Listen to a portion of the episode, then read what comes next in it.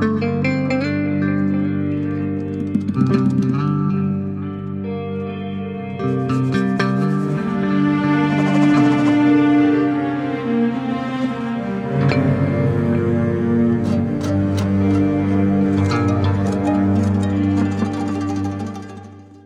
大家好，欢迎收听我们这一期的硬核电台，我是主播阿甘，非常高兴呢又能在空中和大家见面，这是我们的最新一期节目。本期节目呢很特别，特别在哪儿呢？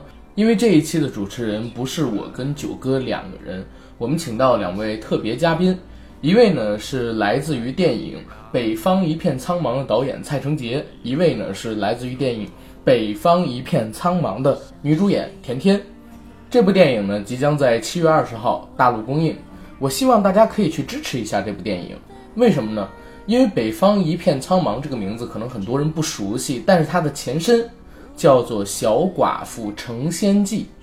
二零一七年刚刚获得了第十二届 FIRST 青年电影节的最佳影片奖，同时也是刚刚代表中国出征到鹿特丹电影节，拿到了鹿特丹的金虎奖，也就是最大奖。再遇回国，现在它改名叫做《北方一片苍茫》，即将要上映了。因为九哥跟我最近和 FIRST 灵感的关系相对而言还比较紧密，参加了他们的几个活动，我们觉得有义务帮助大家了解华语新锐导演他们的一个创作状况，包括说他们的一个成片，以及帮助这些导演去进行一些推广，让更多市场上的人群可以关注到他们的电影。我觉得这个是挺好的。但是在正式的节目开始之前呢，我有一个不足的地方，先要跟大家说，因为我们在和导演以及女主演录制节目的过程是在导演的工作室之内，当时的环境不允许我们使用调音台。我和九哥呢带的是录音笔，而且录音笔还录到了一些蝉鸣跟路上的声音，因为毕竟不是我们自己录声音的地方嘛，希望大家可以理解一下。但是整体的内容我觉得是非常健康有趣的，也希望大家可以喜欢。好，接下来我们进正式的内容。我和九哥采访蔡成杰导演以及女主演田天。Hello，大家好，欢迎收听我们这一期的硬核电台，我是主播阿甘。大家好，我是主播小九。非常高兴啊，又能在空中呢和大家见面。这是我们硬核电台的最新一期节目。本期节目呢，除了我跟九哥参与之外，还有两位特别嘉宾。我们想让这两位嘉宾先自己介绍一下自己，给大家一个小惊喜，好吧？好，Lady First。Hello，大家好，我是演员天天，在电影《北方一片苍茫》当中饰演王二好。大家好，我是呃电影《北方一片苍茫》的导演蔡成杰，很高兴带着这部电影和大家交流一下。哎，蔡导好羞涩啊！这个没太适应你们的节奏，不过我慢慢慢的适应一下。啊，好，因为我我平时聊天比较慢一点。啊、那很好，我们适应你的节奏吧。没没没关系没关系啊，对，互相适应一下。没事。今天。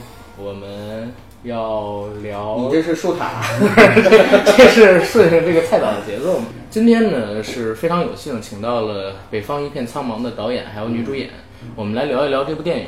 为什么今天会聊这部片子呢？因为最近我跟九哥跟这个 FIRST 青年电影节关系也比较紧密，参加了一些他们的活动。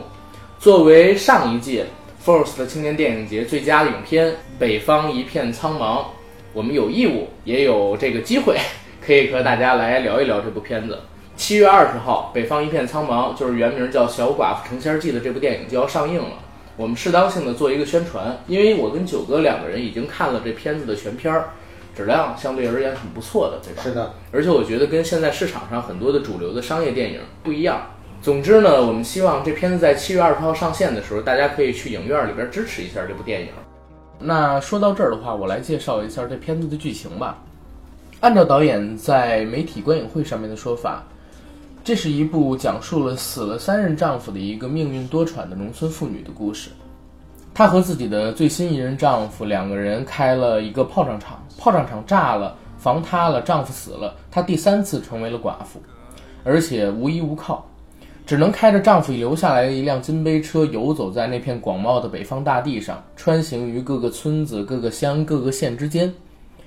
在这些穿梭的时间过程当中，他不断的追溯自己过去的故事，同时呢，利用自己在生死交际之际所获得的一些不可言说的神秘的能力，帮助村民们去解决一些问题。他的善良感动着我们，但是接受他这些善良的人、好感的人，却并没有给到小寡妇一个善意的反馈。在整个故事不断的穿行的过程中，女主演在各个村子里边见到了村民们的勾心斗角、自私自利，见证了人性当中那些小的贪薄的、为了利、为了名而不断象征的这样的丑恶。所以她选择以自我毁灭的形式结束掉自己的生命，同时也离开这个让她失望的地方——北方的苍茫的土地。所以这部片子我觉得是非常有意思的。哎，导演，这片子是您自编自导的，对吧？没错，就是剧本和那个导演是都是我自己，啊，就像刚才您说的，就是《小寡妇成仙记》啊，这个这个最早的时候其实。取这个名字是非常具象的，它非常直指内核，就是这个故事的内核。一个死了三任丈夫的寡妇，如何不小心胡说八道了一些事儿，然后却却得到了一些应验，然后大家以为她有了神力，嗯，但是她为了生存，生存是她的第一目的，为了生存，她就装神弄鬼一把，结果越来越准。当然，这个这个过程就是我想说的，这就是片名最早想做这片名。北方一片苍茫的话改的这个名字，对，其实是你你能感觉到这有点像我们站在了一个高空的视角看的一片地方，而不是直奔小寡妇一个人而去的。看了这个电影的感受，我觉得您的镜头语言跟这个“北方一片苍茫”这样的一个标题还是挺搭的。啊，里边展现了很多很宏大的北方冬天的那样的雪景和场景。对，其实非常辽阔啊，是的，是的，就是当时在拍之前呢，摄影师也经常给一些建议，他说还是我们要离得远一点，离得远一点，我们要站在站在旁观者的角度去进入这个故事。呃，那甜甜，你有什么要补充的吗？导演说的已经很全面了。但是我觉得你应该聊一聊，你作为这个女主演的扮演者，而且这部戏是一个大女主的戏，对吧？对。然后我看表演这一块儿，因为你说了你也不是当地的本地人。对，学这个口音用了大概一天的时间，一个晚上，一个晚上。对，能学几句吗？给我们听一听。现在还能说出来吗？说啥呀？大勇子，是哎，这这到底是哪儿的口音？呃，导演故乡的口音，就是河北承德下面的一个县城，叫平泉县。平泉县。对，当然我们戏杀青之后，这个县城就变成了平泉市了，啊，升级升级了啊，正在扩建，大规模的建设，跟雄安有关系。呃，可能是因为我们平泉这两年发展的还不错吧，然后就提升了县级市了。哎，我倒是看完这个电影之后，对你们那个平泉那个地方还挺好奇。对，因为说实话，我看那雪景的时候，我觉得还是应该偏北方一点。我没想到，就是说冬天的时候能有那么好的雪景在河北的。对，它是那个辽河的辽河源，呃，就是你知道辽宁那那条辽河吧？对，它虽然流经辽河，但是它的源头确实在河北，在这个平泉县那个。它是一个原始森林，每年冬天的时候都能。呃，那那非常大的雪，因为它那边海拔还是很高的，相当于是我们县城境内海拔最高的山。嗯，高中时候我在那画画嘛，所以它那个海拔一定要到一定高度才会有那个白桦树，然后那个大片的白桦林，非常的美，然后冬天的雪景是非常好的。对，您是画线画还是就是国画？呃，学的是那个欧呃，就是那个西洋画，西西方绘画的那个素描体系的这个啊。因为因为这个电影里边，我看到有一些场景也挺像画的。啊，对，这个是个人个人审美趣味的一个对原因吧。哎，但是好像好的导演画画都不错，当然很多导演也是从美术这个出来的。对，咱们接着聊这个电影啊，就是咱们这电影《北方一片苍茫》，然后当然之前叫《小寡妇成仙记》。我们之前看这部电影的时候，有一场戏我觉得特别有意思，是在哪儿？就是当时她跟自己丈夫的弟弟一起吃饭，嗯，吃饭的时候碰见外面她自己那个老同学被别人打嘛，啊啊，然后她过去半大签儿，手里拿着一根烟，抽了一口，问对面，嗯，大大什么？大饼子，大饼子啊，是不是叫大饼子？嗯，然后救你一命，然后把一根烟给他，说你你们家有几个孩子？然后这哥们说有两个，他说有三个，我就俩呀，你再想想，还有一个什么什么已经死了。让这哥们儿拿着那根烟往前走，大概几百米，走多少步不许回头，脸朝哪边冲哪边回家。这样的故事我其实听过，但是他演出来的时候，我觉得特别生活化。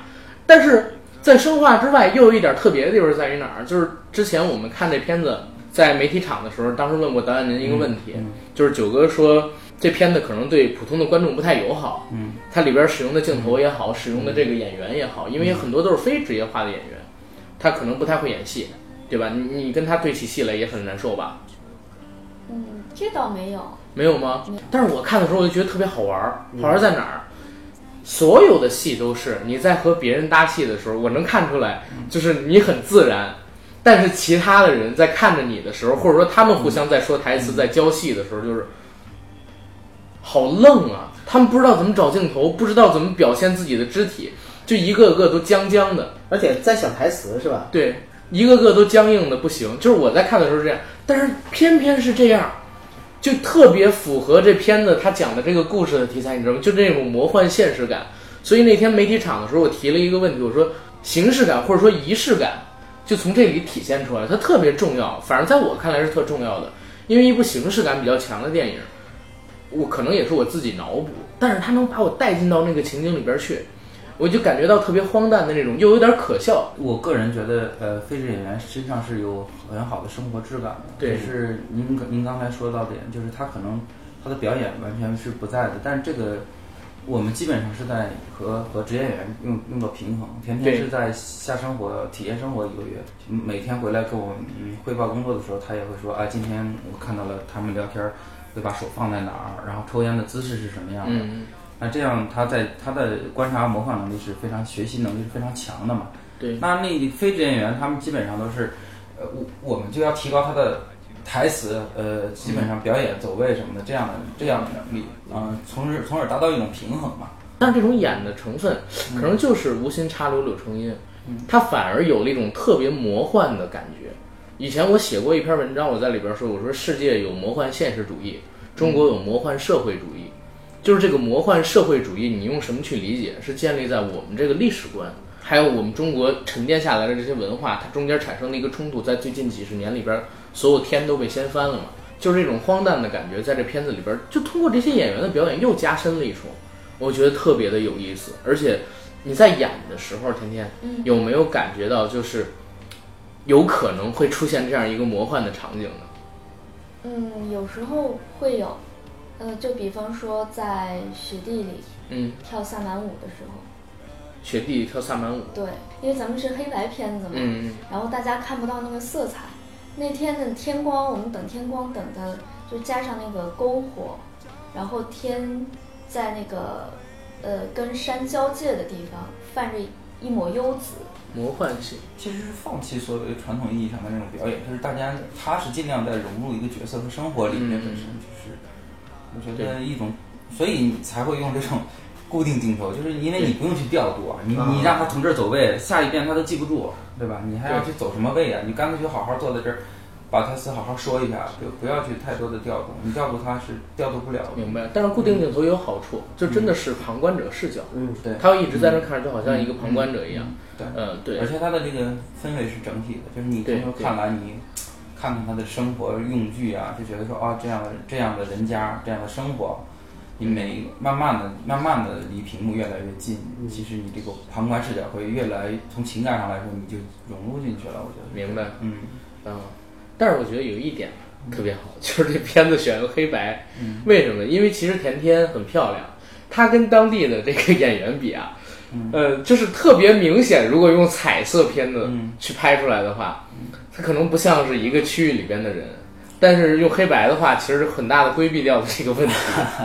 其实当时我们聊过关于甜甜这个人物，就是也呃最早映映后的时候有，后来没有，就是在国外观众没有这么提，但是在最早的时候还真的有人说，哎你你这甜甜演员是不是二号这个角色好干净啊？那个完全不太农村啊。然后后来我我我当时我们在最早跟他聊的时候就说。我说，如果她死了三任丈夫啊，她，她这种人，她一定还是很坚强勇敢的。对，她就是在雪地里，她烧烧化一盆雪水来，她还还是要洗脸梳头的。嗯，否则的话，她就自杀了，是不是？所以她就她宁可开一个金杯车里面，把它做成一个房车，坐在里面，她也不愿意去瞎凑合，是吧？为什么她不去龙四爷爷家住？他说满屋子那个味儿，她她肯定不住的，她宁愿去住在雪地里去。所以他就像您刚刚说的，说为什么爱他黑白会让他觉得说会统一？其实就是即便是死了 三任丈夫这样的一个人物，我我仍然觉得他还是对生活有要求啊，对，越对生活是有要求的，他不是一个放弃了生活的人。嗯，我也是那天在呃映后，然后听到别人的一个介绍，就是说好像甜甜扮演的这个二好，他有一种就是说。嗯，走进或者说是走过别人的生活这样的感觉，路过路过别人的生活的这样感觉，就是实际上你是一个线索人物。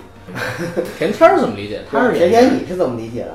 嗯，我看到剧本的时候，首先就觉得这是一个非常有人格魅力的女性。嗯嗯，她是一个乐观、积极，绝不轻易放弃，自始至终，无论遇到生活里的什么样的困难，从未放弃过自己的善良。哎，我刚才就想说这句话，就是善良这个词。嗯然后还有呢，其他呢？其他的，嗯，就你刚才说到了，被我打断了，就是说到善良。嗯嗯，嗯，对，基本应该没有 不。是，就是尴尬吗？就是你说到那个，就是说他阳光、积极、乐观，然后呢，无论是在哪里都保持他善良的那一面。是她是一个非常这样的一个女性。嗯对就像她，呃，他其实是抱有自己的目的的，嗯因为他们没有房子住，从始至终，其实他都在找一个能落脚的房子而已。嗯但是他在找房子的过程中，碰到了不断，就是在每一个房子里面都碰到生活遇到困难的人，嗯，他都会去就是每个房子都有故事，是吧？对每个房子的故事，他都是即便自己有困难，他依然愿意帮帮助别人。对，但有时候你觉得吗？善良其实是人最普通的一个情感，就是一个最普通女人，就是你这个这个人儿，你放在北京，你放在世界各个地方，这都是能别人成立。这个善良其实特别普通的一个情感，但为什么就会在在电影里面，或者说在在这种人与人之间，现在就是在你的这部作品里边，嗯善良在二好身上放大了。之所以之所以被放大，就是因为其他人的一个对比。因为我在看这个电影的时候，其实我想到的不是善与恶啊或者什么的这种对比，而是有一个词我一直在脑海中萦绕，就是愚昧。在整个的这样的一个乡土风情的展现里边，很多的村民展现出来的是他的一个愚昧的一个状态。这种愚昧呢，可以就是丑化很多的东西，然后恰恰是在这样的一个愚昧的背景下，二好的这种善良才被放大。这个可以这可能是我自己的按理解。个人感受，对因为我觉得其实不太不太应该是愚昧，应该是说，嗯，像因为给我最大的感受，我觉得是，嗯，其实是很功利的，对功利主义，就是对极度功利，也就是说是这样的，就是你一不小心帮助了我，这个我不管你是真是假，你帮了我，你就是真的。当有一天我，你你说你你就这是贪婪的一部分，人性贪婪的一部对分，不是愚昧，就是。这么说吧，你能给我一万块钱的时候，我觉得哇，我要信，我要信你。我说你你能帮我，哎，我还需要五万块钱盖个房子，你能不能给我？你说对不起，我不给。嗯，那我凭什么再信你？嗯，就是这是我的，你贪婪没有得到满足，那是很功利的。就是你帮不了我的时候，我就可以放弃你。对，所以我这是我还是认为这是人的本性。您刚才说他肯定不是善与恶，但他起码是善良和冷漠。对，我对明白。对嗯我觉得导演你说的这个，我基本上都是认同的，啊。但是可能我我的印象里边没有您说的那么夸张，就是“功利”这个词儿，我更愿意把它就是理解成就是人的小私心。是的，是的，对其基，这其实每个人都不是恶人，对每个人都不是恶人。我我赞我赞同阿甘说的，其实这个事儿就刚才我说的一点儿都没跑题，嗯就是而且我们大家说的都是一致的。对，就是善良这么一个普通的情感，为什么在这电影里觉得难能可贵呢？也正是因为大家很冷，周围的人冷漠的东西。对，但这里面从从始至终也各种各样的温存也在，就是那么一点点一点点的微光的感觉。其实我看这片子的时候，我想到了麦兜儿，就是对，因为麦兜儿它有一点 对，嗯，不是麦兜有一个台词啊，就是说他不是傻嗯，啊，他只是善良。是的，是的，对，这是麦兜其实他这个人物角色身上最大的一个特质，也是整个系列作品里边突出来的一个东西。那放到二好身上也是一样的，嗯，二好不是傻，对然后他只是善良。正是这样的一个情感，确实值得我们描摹。我觉得在我们电影里值得讲述。我觉得这个是做这个电影的一个有意思的地方意思的地方。对，哎，说到有意思啊，就是我看电影的时候，说实话，我看了这么多艺术片，真是第一次，就是说能够在看电影的过程中，就是笑了很多次。嗯嗯。里边有一些笑点是你们故意埋进去的吗？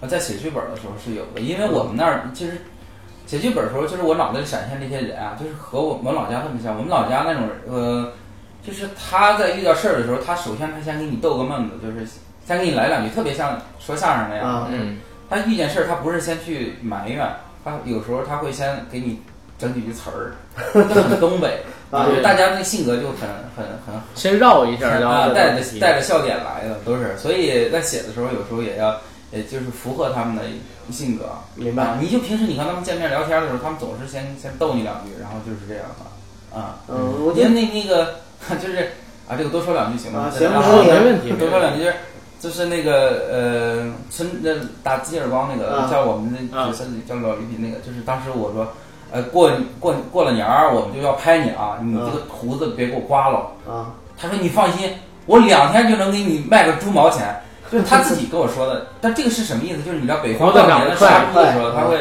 把这猪毛要要可以卖的嗯。呃，你知道猪毛就是他刮下来之后，那猪毛有人要收，你知道吗？哦，这我他的意思说他胡子长得好快，两天就能卖一个猪毛的钱，你知道吗？这个这我当时就特别搞笑，我说，只当然这个可能你你哎呀，但阿甘小姐你们可能不能理解，就北方卖猪毛这件事儿，所以当我早就知道这事儿的时候，我就觉得他自己自带笑点，自己黑自己啊，啊就是 就是我我我他们这是猪毛，这对意思。对对对对，就长得快啊啊，可以卖到一整一整头猪身上的毛毛，就是我这胡子啊，这种感觉啊，他他就是很多人跟你聊天的时候都会先先给你整两句明白。啊，哎，我说一个题外话啊，嗯这个这个猪毛一般不都就是那个白色特别特别短吗？它怎么啊卖？不不不，猪毛可以有这么长，它可以做那个刷子，可以有一茬长。生活啊生活啊，生活啊，他这是确实没有生活，要有生活啊对，因为我没没有经历过那种。哎，这么长，大半把啊，它可以一般的有一些那种刷子，就是那种刷漆的刷子，什么都是猪毛的。就现在我媳妇儿老家，她那边还是在养猪，嗯就是山里边养猪。啊，野猪我知道是有很长的毛的，家不不不，家猪也有，也有也有。哦，真的是生活，生活，生活，生活。好，呃，我们我们聊回来，聊回来，就是这片子我还觉得有一个好玩的地方，就是其实你知道吗？我一直是对这个东北，尤其九哥啊、或者说不说东北吧，就是北方偏远一些地方的没有那么发达的地区、县、乡、镇、村，它里边儿那些故事。就是有一个很强的探寻欲望，包括我上高中的时候，当时还想写小说，我还想写这个，就是东北的什么什么，呃，猫脸老太太类那似你还是那种。得体验生活。对，但是后来就发现吧，写不出来。嗯，为什么呢？因为我从来没遇到过什么神神鬼鬼的事儿。对。再有呢，就是我们家吧，就生长在这个北京，它离东北稍微有点远，我连当地人怎么说话我都不知道，所以根本就没有生你搞活上创作呀，写这个事儿它就没有近道可走。嗯你就一般像我们在写剧本之前，肯定要去采风。嗯这个作家也一定能，他一定要深入生活，然后因为你这东西在家里面想是想不了的你。哪怕现在说网络再发达，我天天看抖音，我就能看出看成什么吗？我天天看快手，我就能看成东北汉子，不可能的。对对对，但是现在东北我觉得也挺魔幻社会主义的，就是继这个呃他们原有的这个工业产业已经开始衰落之后，哎，以喊麦、社会摇为首的软文化实力又起来了，对还有以烤串为主的硬工业，对，哎，你们可以试试这个赛道要不要下一部电影？啊，哎，啊考虑一下，就是再再往河北，再往北，真正的跑到我们东北去哈。对，聊一聊就是快手这些 A P P 起来之后，短视频 A P P 起来之后，对当地生态的一个改变。因为我觉得这个特神奇。我妈玩快手，你知道吗？我妈就是录自己吃饭，粉丝比我还多。就每天她可能吃一碗炸酱面，老铁宝贝儿，我要吃炸酱面了，我都不知道谁给她下的。然后她在春节的时候，我看吧，有几万，因为不到，当时不到一万粉丝。最近我看他应该是有个几万粉丝了，就每天播一个自己吃饭的一个东西，我也不知道我妈吃饭有什么好看的。我是她儿子，二十多年了，我都 我都没怎么好好看过我妈吃饭。我觉得我妈吃饭还吧唧嘴，但是居然有这么多粉丝，把我给吓到了。而且，就我那些叔叔大爷手上全都有这个 A P P，你知道吗？所以我觉得这这也是一个特别好玩的点。但是有点说远了，回到我刚才那个概念，最近几年我还是在就是找东北这方面的一些事情，因为我自己也有公众号，九哥我们在做的，呃，我们想写一些就是神秘学、神秘主义，然后嗯，可能说就是世界上不为人了不为人了解，但是大家都有探寻欲望的东西。嗯，其实这就是一种。这片子里边提到这种萨满，就是我不说它是真是假啊，东北或者说这些偏远地区真的很多人信吗？当然，就是这个东西，因为我是东北人，嗯我是黑龙江的，从小到大的话，我们那边不叫萨满，这个词其实在东北不是特别流行，但是呢，它实际上萨满教嘛，就是萨满文化，在整个东北地区是一种什么样的生态？就是主要两块儿，一块儿呢是跳大神儿，请神跳大神，还有一块儿呢就是保家仙。就其实我们那个电影里面也有讲到嘛，就是黄白胡柳灰这样的保家仙，这个呢其实是在农，这个呢其实是在东北农村的土壤里面根植的非常深厚的。呃，我其实不算是农村人，但是也有农村亲戚。平时的时候呢，就是小的时候过年什么的时候，也会去一些农村的，就是老家的那些村子里边。然后呢，比如说都是炕，啊，都是那种土炕，跟我们在那个就是电影里面展现出来的是非常像的。它它其实属于自然信仰的一部分，对自然信仰啊。嗯那么老百姓就是觉得什么能帮助自己，就他就信信一些什么。我觉得，但是现在像刚刚您说的是，就是萨满，它其实现在更多变成一种文化了。它呃，像那个鄂伦春族，他们都会，你去他那个旅游景点，他都给你跳那萨满舞啊什么的，对它变成一种表演。南方也一样，嗯也有，嗯南方也一样，北方也一样。嗯像云南苗族啊、白族啊什么的也是，嗯就是旅游它就变成了一种就是小很功利的那种，嗯就是说我给你跳一个形式的，或者内蒙古啊什么的，跳个那种蒙古族的舞蹈，然后呢就是什么祭天什么的，都是在表演。嗯但是其实这个表演的背后，如果我们深入的去探寻，就像导演你真的去采风，在自己老家看到的那些东西，其实那才是最真实的一种嗯原生态的。我觉得那是有文化，那是对啊文化。我觉得这点其实挺可惜的。其实好玩在哪儿？以前不是世界上做过很多的实验吗？就是关于一个信息的传播，它的实验。可能说我现在跟蔡导说一句话，蔡导转给甜甜，甜甜呢转给九哥，九哥再传给其他的人。可能这中间我们只经历了五到十首，它就完全变了一个意味。那是的，对，然后比如说啊，我是吴彦祖，然后到最后变成了彭于晏是我，他 他可能中间有这样一个，就是整个的差距。这个事情的本身会被包装，嗯虽然每个人可能只改了一点点，但它可能就像一个帽子一样扣在脑袋上以后，这个头发之间的小小缝隙，你看着每个都很小，但它加起来就成了一个巨大的空间。语言这个东西它是具有欺骗性的，而且它撒谎成性，我们自己不能控制它的一个发展欲望。那这个东西就会引申出一个什么样的事儿呢？可能说一件很普通的事情，呃，甜甜病了，然后我给他开了副药，给他治好了。当传到第一百个人的时候，他可能变成了我施了道法，然后天天就好了。慢慢的就会衍生出这些神神鬼鬼的东西。但是我觉得这些东西本质上边都是建立在一个物质本真的基础上，包括咱们这个电影，它也是一样的。我我也没有说因为这个动摇我自己的这个唯物主义信仰，我还是一个共产主义接班人，对不对？啊，是不是我说的有点远了呢？没事儿，你说的反正挺符合社会主义核心价值观的，对，富强民主、爱国、公正，不是牢记初心，不忘使命。嗯，心往一处想，劲儿往一处使，对，天上不会掉馅饼对，就能实现我们的中国梦。啊！好，啊，我们又评上了。没有没有。哎，还有一个事儿我一直想问的，呃，这个电影让我想到了一个非常非常非常奇幻的一个电影，就是黑泽明导演的《梦》。嗯啊，因为这个电影其实也是有梦境的，对吧？有啊，而且梦境里边还是彩色的。嗯，当然也其他除了这一块儿，还有其他应该是三处还是四处也是有彩色的地儿。我看，比如说篝火什么的。为什么说它像梦？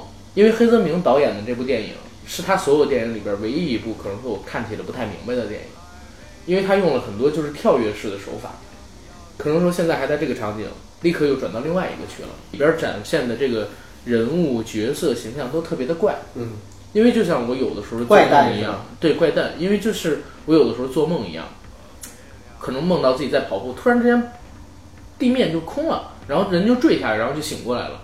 你记不起来自己是什么时候去跑的步，然后这个梦的开头是什么，你只记得结尾可能说是从这儿坠下来了。在看咱们这个北方一片苍茫的时候啊，哎，我也有这种感觉。就电影其实它拍的是，他有可能这么说啊，就是这个电影其实都是王二好的一个梦。王二好被炸完了之后睡着了，等他醒过来，中间这个做梦的过程就是他梦到呃自己被那个是什么老玉米还是什么东西强暴，然后到后边自己把自己送上绝路，这只是他的一个梦。然后他醒过来，可能说大勇还在，呃，这样也解释得通的，就是整个电影它的梦幻感特别的强你。这个就过分解读了。不是不是，我当时导演举例那面儿就会直接说，这成了王阿好的一个梦。不不不，我只是说他他可以这么拍，嗯因为这个电影它特别像一个梦，就是很多东西是没来由的，而且在梦里边儿，我不知道几位有没有经历过啊，梦里边的人物，他的表演其实就是像这次电影里边展现的这些非标准化演员他们演的东西一样，因为所有人都是很脸谱化的，然后他们也不太协调，总是会做一些就是我们无法用常规逻辑去解释的事情，所以这个电影就特别像梦。我我我我看到的时候就是这个意象，所以我特别喜欢，因为我本身就是喜欢这种类型东西的人。就你所谓的怪趣味是吗？呃恶趣恶趣味，因为因为我那天跟蔡导说了，我说我们这个节目也好，或者说这个电影也好，我觉得最好的地方在哪儿？它不是主流审美，主流审美它没有错，但是主流审美就是让人打哈欠，太腻歪了。嗯，有点闷。它是一个很好的一个天生调侃的一个东西，但它不是一个就是一定对的东西，不代表就是任何呃亚文化或者说非主流的东西就是错的。如果是听众们，就是我们电台的听众们啊，我觉得还是有一定审美的。走到电影院里边去，当你看这个电影的时候，最起码你会觉得它不是一个烂片，嗯，它可能会让你产生争议跟歧义性，它会让你就是有各种各样的解读，就像刚才导演说的。但是这种观影感受是挺奇妙的，你明白吗？我们那天看媒体场的时候，其实很多人在窃窃私语。他窃窃私语在哪儿呢？就是说，可能龙四爷爆出一句粗口，大家觉得很好笑，这种，或者说你在说大饼子啊，大饼子，你是不是叫大饼子？这个时候大家在笑。他们这些窃窃私语是因为这个电影的观影感，就像是在看一个人在做梦一样。反正在我看来是这个样子的，我不知道。就是如果我们有听友去看这部电影，看完了之后会有什么样的反应，也可以在我们这期节目下方，就是到时候可以做一下这个评述，对吧？如果你身边有朋友也对这种独特的、跟现在在电影院里边上映的不一样的电影有探寻欲望、有观看的欲望的话，我也是非常希望大家可以去支持一下，或者说去看一看，或者你就会在自己从未发现过的领域里边找到独特的。有关于这部电影带来的美感，然后九哥你来接着聊聊。其实我刚才特别想说一点，就是关于这部电影呢，其实我们聊了很多。呃，它的这个整个呈现出来的这个画幅呢，刚才我们没有提到，其实这个也很特别。四比三，对，是一个四比三的画幅。如果大家呢，就是去电影院看的时候呢，能够看到，它跟我们普通的常规电影看着不一样。就像我们之前冯导导的那个《我不是潘金莲》一样，是一个圆形的画幅。那么这一部呢，也是用了一个四比三的画幅。其实它本身呢，也是我们的摄影师焦峰，呃，还有就是我们那个蔡导都有自己的一个理解在里面。蔡导，你当时是怎么想的？就是这个，呃，这个其实就像刚才说的，搞创作也没什么捷径啊，就是大家呃是实验的过程中，就是觉得能不能找到。一个构图形式，或者说视视听语言上面能够更贴切故事本身吧，所以但其实摄影师是带着很多颗镜头过去跟我们看景的。是，那他一块儿拍的时候，嗯，就是拍回来之后跟我们跟我们去展现的时候，发现还是四比三更合适。为什么呢？就是你看他那种大雪地里面很突兀的出来一棵树什么的，所以你如果用二点三五比一那种宽画幅的话。那这个树也变得很矮，然后你只能把周围干得更宽。那室内的景呢，也正也正好和这个一致的感觉。就室内它是相对于狭窄的形方形的那种屋子，嗯，贴了很多年画在墙墙上面，一直贴到房房顶那个位置上去。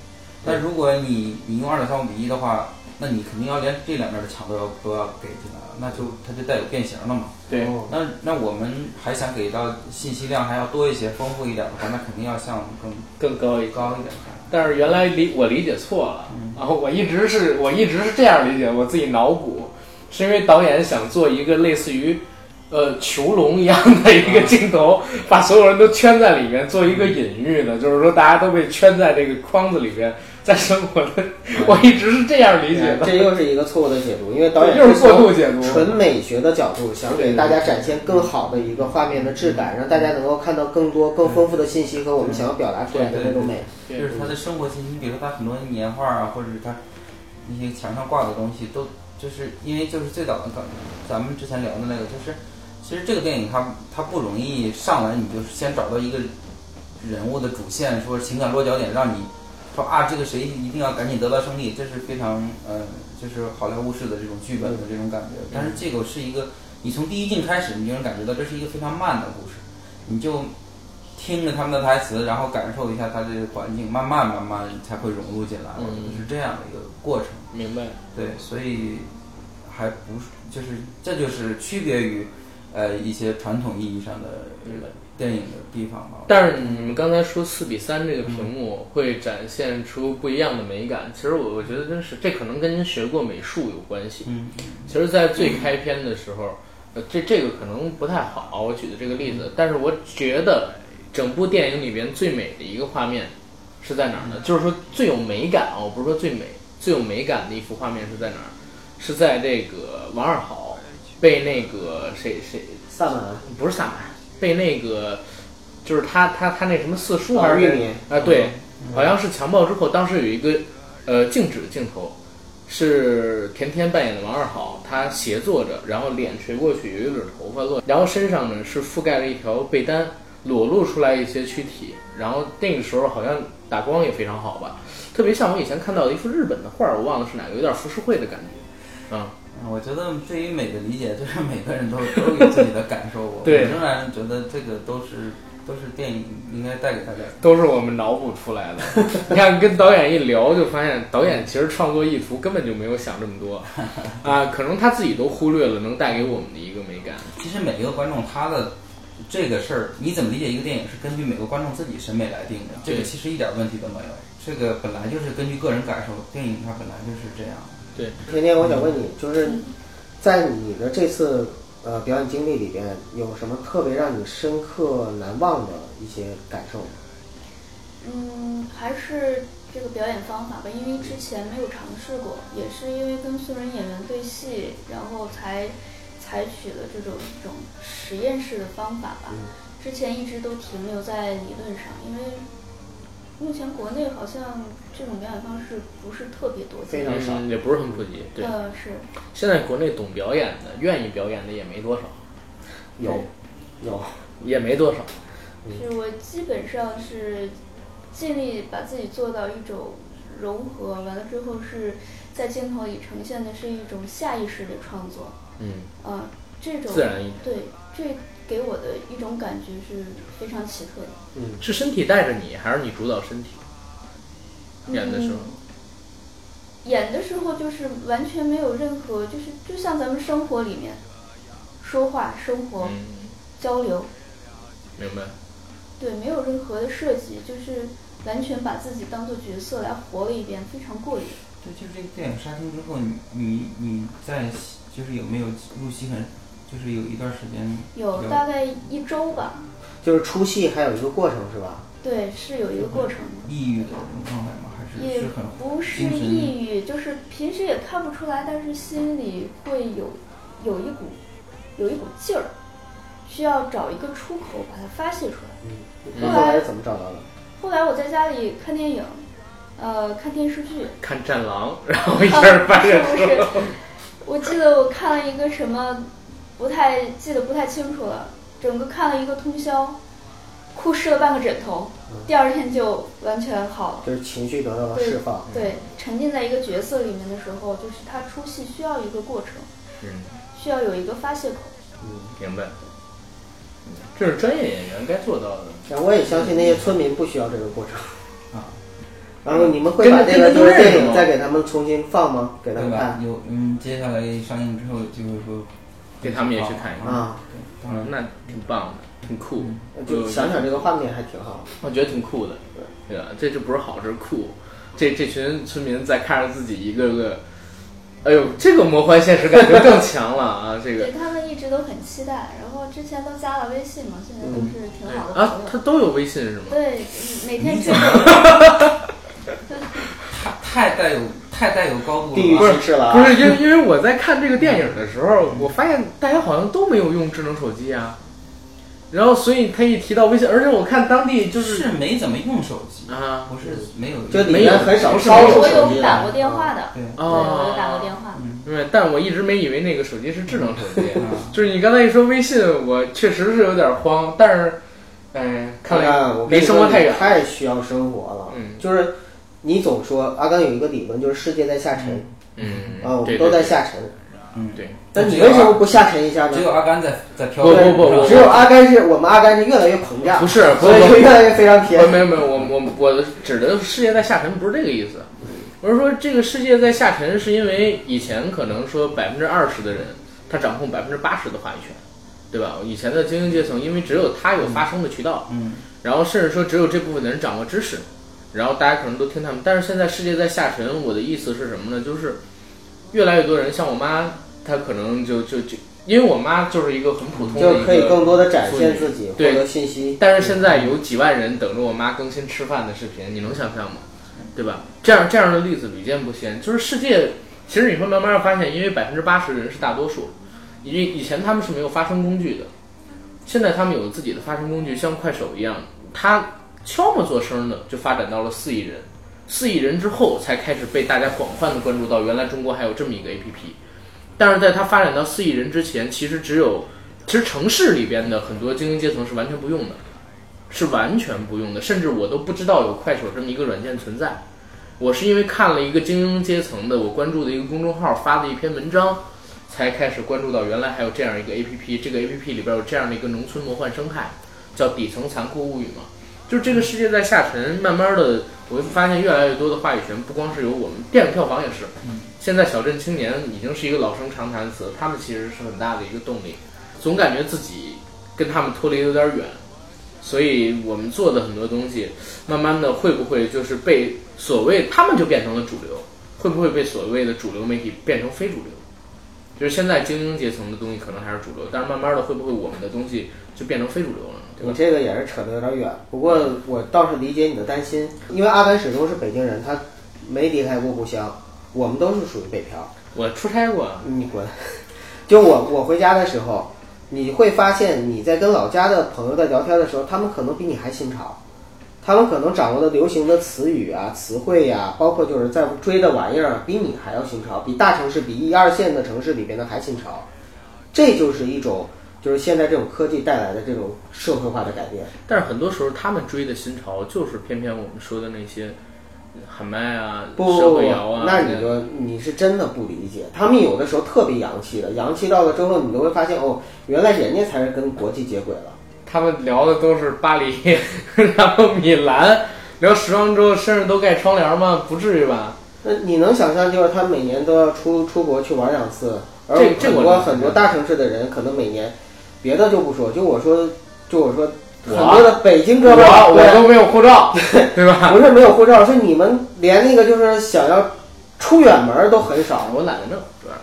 咱回回到这个电影啊，因为刚才我说到的这个观点，其实是我想问这个蔡导一个问题，就是你面临这样的一个情况，你下一部作品想去展现些什么？因为其实我我给我们透露一下，就是未来的创作计划啊，就是现在还是在创作过程中，就是倒是。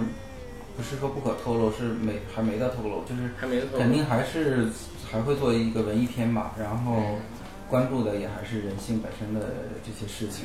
我觉得还是说说白了还是人性，就是说人性有的东西固有的一些东西啊，它本来就存在在那儿，只不过呢，我们的现在的一些平台可能是给了它机会，放大了它的人性，对善也放大了，恶也会放大。这体现出王二好的优点在哪儿了？他的善良。他善良是现在大家可能每个人身上都有，但是不愿意去保持的一个东西，因为善良这个本性很好。二好身上的善良，深挖的话，其实是一种倔强。倔强。二好是，其实我觉得很犟的一个人，是一个非常倔强的人。要强。他始终不愿意放弃自己的认知，也不愿意随波逐流。嗯嗯，对，对。他经历过诱惑，在电影里面，然后也经历过就是别人许诺给他的那些东西。但是他都选择保持自己，啊，这点其实也是的，keep real。天天确实对这个角色理解很理解很深刻，对，王二好。